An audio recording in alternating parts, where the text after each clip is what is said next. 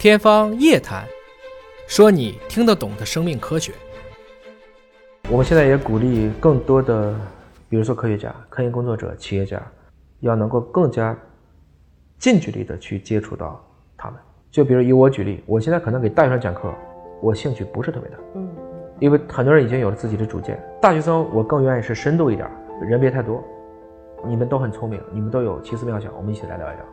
你提前做好准备，看好文献，不能仅仅带着一种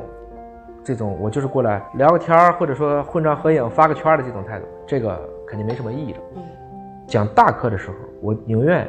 去给更低龄的这部分孩子们去讲。嗯，如果对幼小的心灵能够产生一些对生命科学萌芽的种子，这我觉得是很必要的。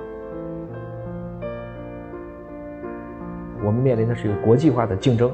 你怎么竞争？怎么在国际化上去竞争？至少在每一个体系下，你的操作系统就不能被别人查。嗯，如果你操作系统就没有跟上，那别人很容易去降维。比如大家都研究生命科学，你不学，这个问题可能就麻烦了。我们现在来看呢，我们讨论了很多的一些基本的常识，不管是医学的、生命科学的，包括一些心理学的，在我来看，这些课程其实可以更早一点。让孩子接触的去接触，而且很多都是常识。是的，他接触的越早，他后面就越容易形成框架性的、结构化的这种知识体系。有的时候呢，对全民素质提高呢，是会有着一个是零点一而被一百的这样的一个效果，都不是事半功倍这么简单的一个逻辑。对，中国人多呀，我觉得还是想那句话，贝索斯的：如果我们有一万亿人，我就有一千个爱因斯坦。换言之，中国这么多人。这么多优秀的工程师，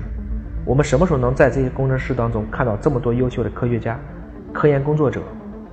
就因为自己的兴趣和爱好而去纯粹的去做他们的科研，这才是我们呼唤的一种新型举国体制的这种创新的这种感觉，不仅仅都是做生意的创新，也有一个去琢磨一下生而为人的意义，在自然界当中去创新，在认知自然、界、视自然、改造自然、利用自然。造福人类的路上，能往前去创新，我觉得这个很关键。